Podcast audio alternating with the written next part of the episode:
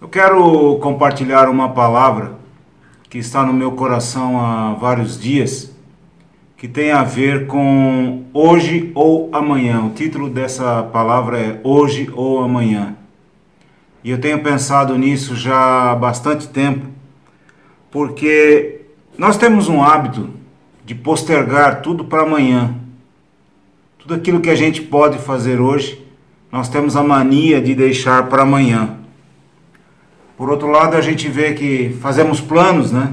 Queremos ir aqui ou acolá, nós queremos falar com fulano de tal ou deixa de falar, faremos isso ou aquilo, construiremos, viajaremos, mudaremos, enfim, tudo no futuro. Só que nós nos esquecemos que nós não somos donos do tempo. Nós não somos donos do amanhã. Nós apenas somos donos do agora, do hoje, desse momento. Nem do hoje, na realidade, nós não somos donos, nós somos donos do agora. O amanhã não é nosso.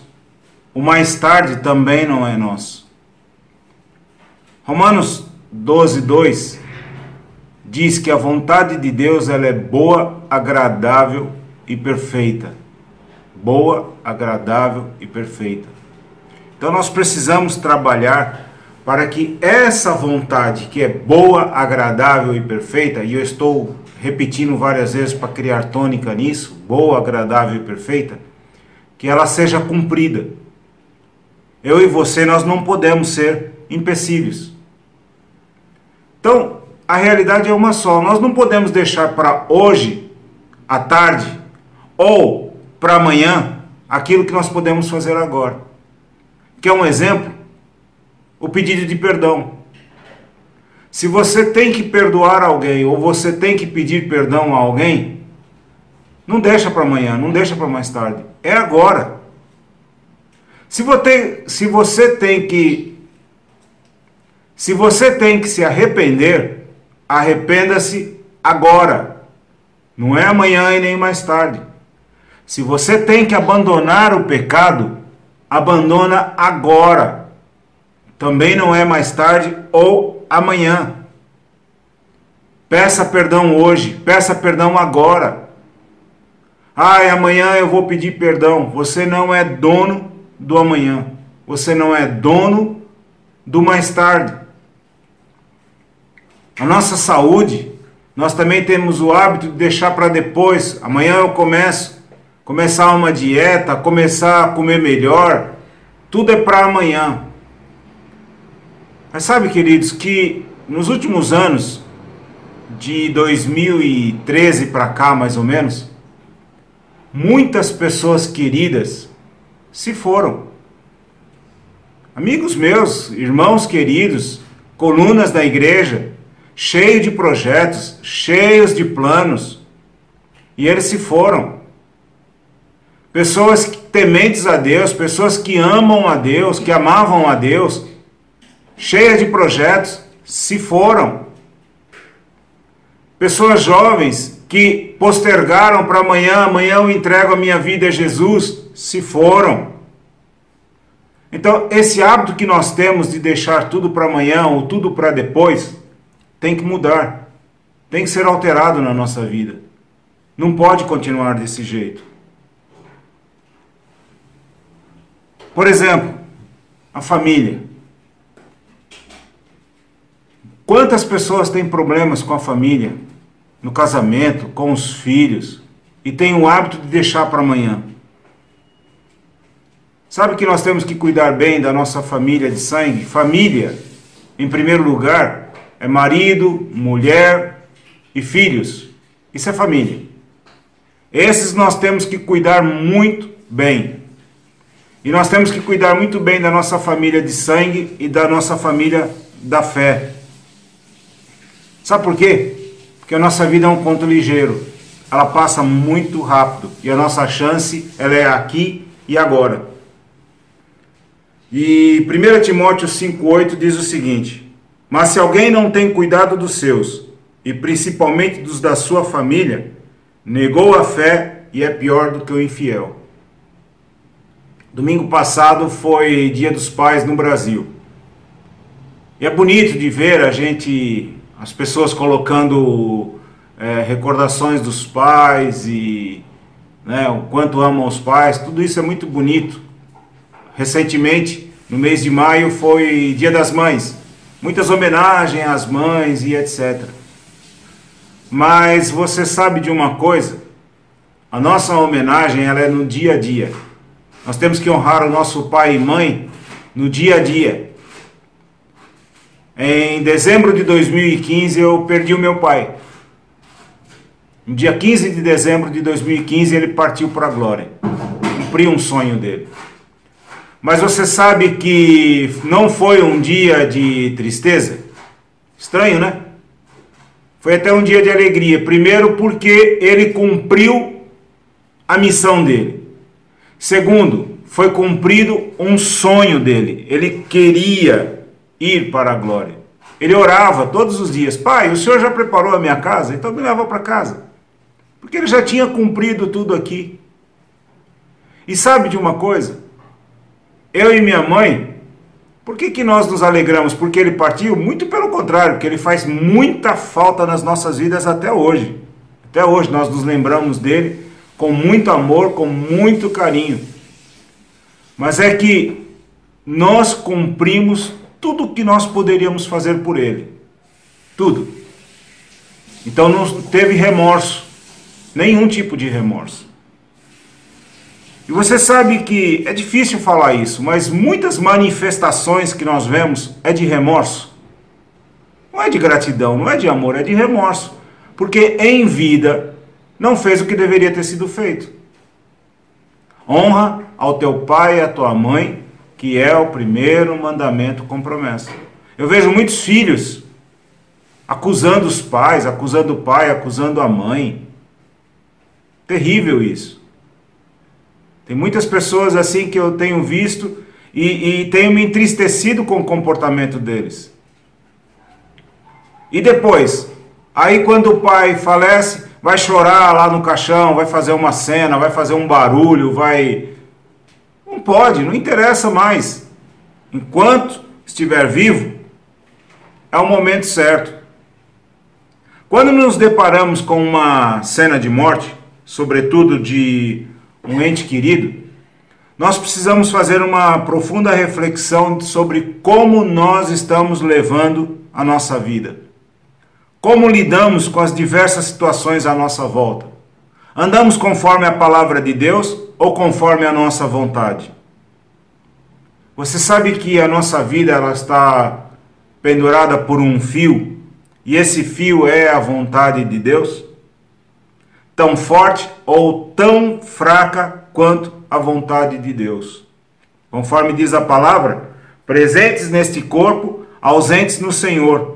Mas em todo caso precisamos agradar ao Senhor e não a nós mesmos. Muitos gastam todo o seu esforço, dinheiro nessa vida e não faz nada para a eternidade. 1 Coríntios 15, 19 diz: Se esperarmos em Cristo só nesta vida, somos os mais miseráveis de todos os homens. Você sabe que a morte física, ela não pode ser temida por nenhum cristão? Pois a morte é apenas a passagem deste mundo para o seio de Abraão. Diz Lucas 16, 22. E aconteceu que o mendigo morreu e foi levado pelos anjos para o seio de Abraão. E morreu também o rico e foi sepultado. Os santos e justos veem a morte como uma grande oportunidade de se encontrarem com o Senhor. Os anjos do Senhor vêm buscá-los e o conduzem à sua presença. Já pensou que honra? Foi isso que nós vemos aqui na, na palavra de Deus em Lucas. O apóstolo Paulo afirmou: Porque para mim o viver é Cristo e o morrer é ganho. Mas se o viver na carne me der fruto da minha obra, não sei então o que devo escolher. Mas de ambos os lados estou em aperto, tendo desejo de partir e estar com Cristo, porque isto é ainda muito melhor. Filipenses 1, 21 a 23. E o mesmo apóstolo disse: Porque se vivemos, para o Senhor vivemos E se morremos, para o Senhor morremos, de sorte que ou vivamos ou morramos, somos do Senhor. Romanos 14, 8. Uma vez eu ouvi um pastor dizer que, com muita ênfase, que a morte é uma violência. E de fato até é, né? porque é a separação dos nossos entes queridos, das pessoas a quem amamos e que, pelo menos aqui nessa vida, nós não vamos vê-los mais.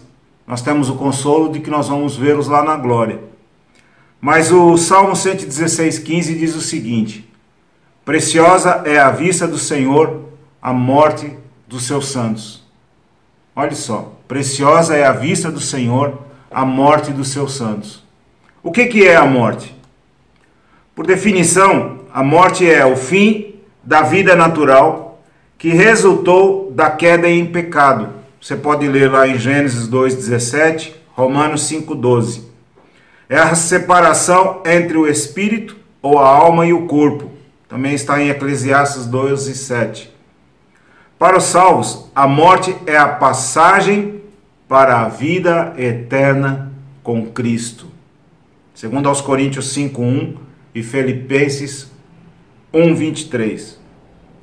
No sentido espiritual, morte é estar separado de Deus.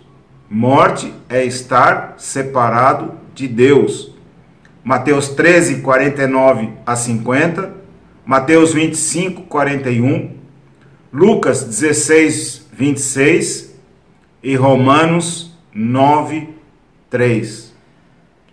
E a segunda morte é estar separado de Deus para sempre.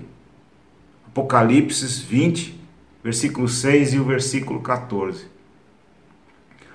Os ímpios temem a morte, porque é a separação eterna.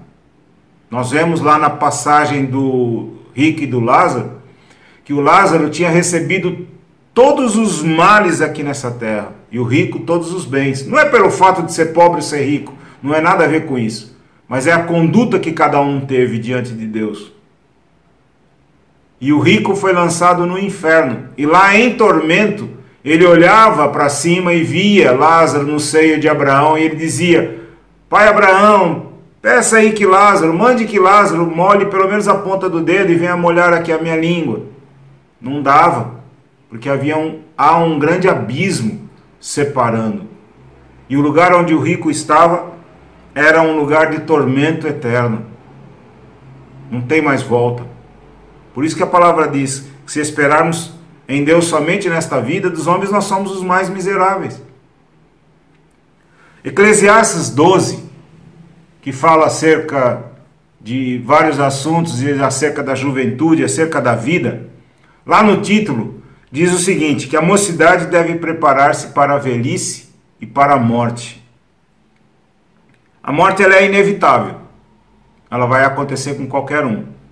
E nós podemos ver isso em Hebreus 9, 27, Eclesiastes 8:8, Jó 30, 23. Mas nós cristãos, e lembrando que cristão é seguidor de Cristo, hoje ficou muito comum essa história de cristão, cristão para cá, cristão para lá, mas cristão quer dizer seguidor de Cristo, discípulo de Cristo, alguém que é imitador de Cristo. Nós não, de forma alguma, nós podemos temer a morte. De maneira nenhuma. Porque é a nossa passagem para o paraíso, é o fim de todas as nossas aflições e de todos os sofrimentos vividos aqui nesta terra. Nós podemos até afirmar, como eu já falei aqui, que esse dia é um dia de alegria, jamais de tristeza e de choro excessivo. Por quê? Nós vemos que a morte dos santos é desejada pelo Senhor. Nós vimos que a morte dos santos é desejada pelos próprios santos. Por isso que ela não pode ser temida, porque ela é preciosa, ela é esperada, ela é triunfante, ela é possuída de um elemento divino. Ela é possuída de grande ganha, iluminada pela fé. É bem-aventurada, é o alívio das aflições. É partir para reinar com Cristo por toda a eternidade. Em 1 Tessalonicenses, capítulo 4, versículo 13 a 18, há um grande conforto para nós. E diz o seguinte: Não quero, porém, irmãos, que sejais ignorantes acerca dos que já dormem, para que não vos entristeçais, como os demais, que não têm esperança. Porque se cremos que Jesus morreu e ressuscitou, assim também aos que em Jesus dormem, Deus os tornará a trazer com ele. Dizemos, pois, isto, pela palavra do Senhor, que nós, os que ficarmos vivos para a vinda do Senhor, não precederemos os que dormem, porque o mesmo Senhor descerá do céu com alarido e com voz de arcanjo e com a trombeta de Deus. E os que morreram em Cristo ressuscitarão primeiro.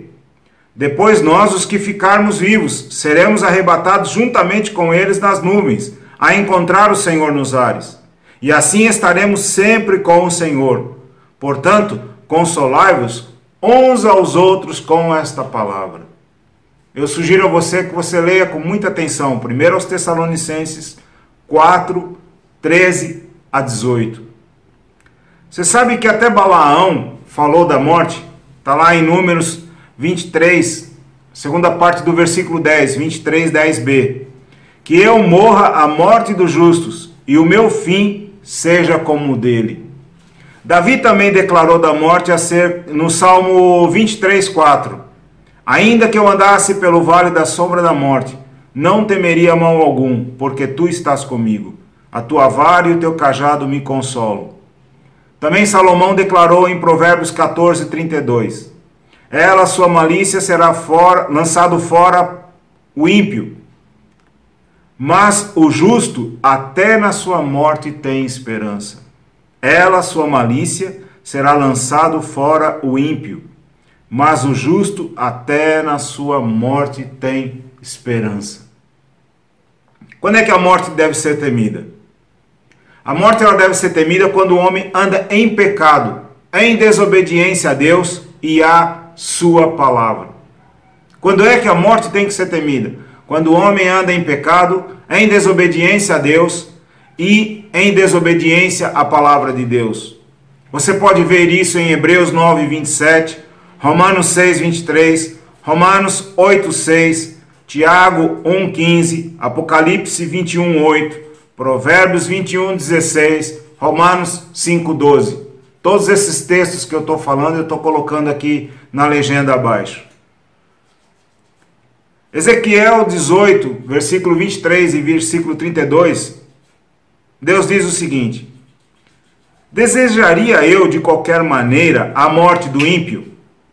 Diz o Senhor Jeová: Não desejo antes que se converta dos seus maus caminhos e viva? Porque não tomo prazer na morte do que morre, diz o Senhor Jeová. Convertei-vos, pois, e vivei.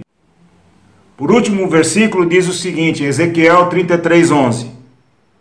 Diz-lhes: Vivo eu, diz o Senhor Jeová, que não tenho prazer na morte do ímpio, mas em que o ímpio se converta do seu caminho e viva. Convertei-vos, convertei-vos dos seus maus caminhos. Por que razão morrereis ao casa de Israel? Sabe, queridos, essa palavra me veio ao coração já há bastante tempo. Já tem uns dois anos, mais ou menos. E ela estava guardada. E nesses últimos dias eu tenho meditado muito sobre os tempos que nós estamos vivendo. Esse tempo de pandemia que aconteceu aí, né, atingiu o mundo inteiro, está afetado por isso. Muita gente morreu, muita gente foi infectada e, graças a Deus, muita gente foi curada. Nós podemos perceber que o mundo está num pânico muito grande, pânico terrível. Mas o pior de tudo é que nós vemos cristãos ou ditos cristãos também em pânico, em pânico com a morte, né? com a, ou com a iminência da morte. Há uma falta de compreensão da palavra de Deus. E nós precisamos nos atentar, sermos como berianos. Nós precisamos atentar para a palavra de Deus, diligentemente, com muito cuidado para a palavra de Deus. Nós precisamos comparar tudo com as Escrituras. Hoje nós temos muitos mestres. Você abre aí o, as redes sociais, você tem lives assim a centenas, a cada minuto. Muita gente falando, muita gente ensinando. E quando nós comparamos com a Escritura, ou com as Escrituras, vemos que muitas coisas que são faladas não tem base nenhuma bíblica, nada, não tem nada a ver com a palavra de Deus. Por outro lado, nós vemos uma indiferença muito grande, e isso tem me preocupado, essa indiferença que há nas pessoas. Muita gente se preocupando consigo mesmo, enquanto o seu próximo está aí, caminhando a passos largos para o inferno. Eu comecei dizendo hoje ou amanhã. Algumas coisas não estão em nosso controle. Né? Como eu disse, nós planejamos ir para aqui, para acolá, queremos ir, fazer. Eu mesmo tenho projetos e eu estou esperando há anos. Por quê? Porque eu dependo do Senhor, completamente do Senhor. Não está na minha alçada fazer isso ou aquilo. Dependo do Senhor. Mas há coisas que eu posso fazer, que você pode fazer. E que isso depende de nós, porque já foi delegado. Por exemplo, ir e pregar o evangelho a toda criatura. Ah, eu tenho uma chamada de Deus para outro país. Sim, mas o seu vizinho também precisa de Jesus Cristo, os seus familiares precisam, tanta gente precisa. Pai, os seus filhos precisam de Jesus, a sua esposa precisa de Jesus. Mãe, os seus filhos precisam de Jesus, talvez o seu marido também precisa. E como diz uma máxima, pregue o evangelho com suas ações e, se for preciso, use palavras. Suas ações falam muito mais alto. Às vezes há muita cobrança disso ou daquilo, mas quem cobra não faz nada. Quem cobra está parado, preocupado consigo próprio, com seu trabalho, com seu dinheiro, com seus ganhos, e não faz nada em prol do reino de Deus. Aí que está. Faz muita cobrança, mas não faz nada. Outra coisa que está ao nosso alcance fazer: perdoar. E não deixar para amanhã. Mateus 18 nos dá uma grande lição sobre isso. E outros textos também. E a palavra de Deus diz que quem não perdoa está entregue na mão dos atormentadores. Hoje em dia o divórcio, agora com essa pandemia, diz que o divórcio estão, uh, os divórcios estão batendo recorde. Até divórcios online. Por que motivo? Porque as pessoas não sabem conviver, não sabem estar dentro de casa. E a pandemia fez, obrigou que todo mundo ficasse dentro de casa 24 horas por dia. E aí todos os sentimentos ruins vieram à tona, tudo que estava oculto. Então esse tempo que nós estamos vivendo é um tempo de reflexão, porque você não pensa que vai melhorar tudo, porque não vai. Não vai melhorar. Ah, a pandemia vai passar e vai voltar tudo como era antes. Não vai. Essa pandemia pode passar, mas virá outra e outra e outra, basta você olhar o que diz a palavra de Deus lá em Lucas, Mateus, no livro de Apocalipse, não vai melhorar. Não vai. Então nós temos que estar preparados e nós vamos ter agora um momento com Deus, um tempo para nós pregarmos o evangelho, cumprirmos a nossa chamada, porque Jesus está às portas. Jesus está muito próximo de vir. Ah, eu ouço isso há muito tempo. É verdade. Desde que Jesus foi, partiu, que ele subiu, diz: Jesus vai voltar. Mas os dias que nós estamos vivendo são dias do fim. Porém, esse evangelho do reino será pregado em todas as nações, ou já está sendo pregado em todas as nações, e então o fim vem, virá o fim. Para terminar, eu quero que você reflita nisso. Eu vou pedir que você reflita nisso. O que é que eu tenho que resolver hoje? Como eu disse lá no princípio, muitos irmãos nossos cheios de projetos. Alguns até viajaram para ir pregar o Evangelho e não voltaram. Outros tinham projetos e não conseguiram fazer isto, não conseguiram sequer embarcar porque o tempo chegou. Então, se você está ouvindo a palavra de Deus hoje, não endureça o seu coração. Você não é dono do seu amanhã. Você tem que perdoar a sua esposa? Perdoe agora. Tem que pedir perdão? Vá pedir perdão agora. Tem que perdoar alguém? Faça agora. Não deixa para amanhã, não. Você tem que se arrepender do seu pecado, tem que mudar de atitude. Você está em adultério, está em fornicação, seja lá o que for, a lista é muito grande. Para agora. Perca seu tempo, não. Não perca o seu tempo, porque você não sabe se hoje o dia será completo para você. Eu não sei, ninguém sabe, só Deus sabe. Então, querido, querida, use esse tempo agora para reflexão. Medite na palavra de Deus.